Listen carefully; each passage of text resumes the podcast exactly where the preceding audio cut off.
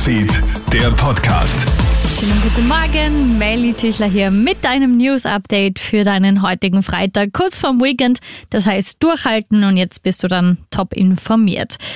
Jetzt dürfen alle wieder essen gehen und Urlaub machen. Morgen wechseln ja auch Gastronomie und Hotellerie wieder von 2G auf 3G mit Ausnahme von Wien.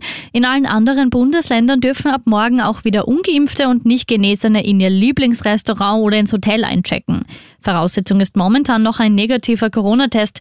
Ein ganz wichtiger Tag für die Wirte, denn die haben in den letzten Monaten starke Umsatzeinbußen hinnehmen müssen, erklärt Klaus Friedl Obmann der steirischen Gastronomen im Krone-Hit-Interview.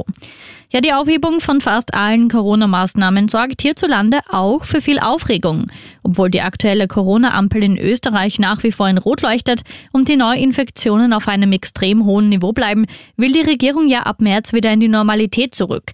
Unter Expertinnen und Experten gibt es nun viele gespaltene Meinungen, denn eine inhaltlich klare Linie der Bundesregierung ist schwer zu erkennen. Du hast es mitbekommen, den heftigen Wind. Der Sturmtief Ilenia hinterlässt in vielen Teilen Europas eine Spur der Verwüstung. Mehrere Menschen sind ums Leben gekommen, darunter etwa drei Menschen in Polen. In Deutschland wurden zwei Autofahrer von umstürzenden Bäumen erschlagen. In Großbritannien wurde angesichts eines über den Atlantik heranziehenden Sturms die seltene Alarmstufe Rot ausgerufen. Auch in Österreich mussten tausende Feuerwehrleute ausrücken. Meistens ging es um umgestützte Bäume und durch Stromausfälle eingeschlossene Personen.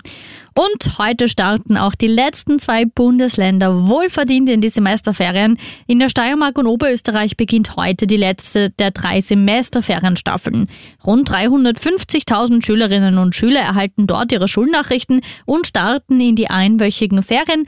Gleichzeitig endet für Salzburg, Kärnten, Vorarlberg und Burgenland die Semesterwoche. Newsfeed, der Podcast.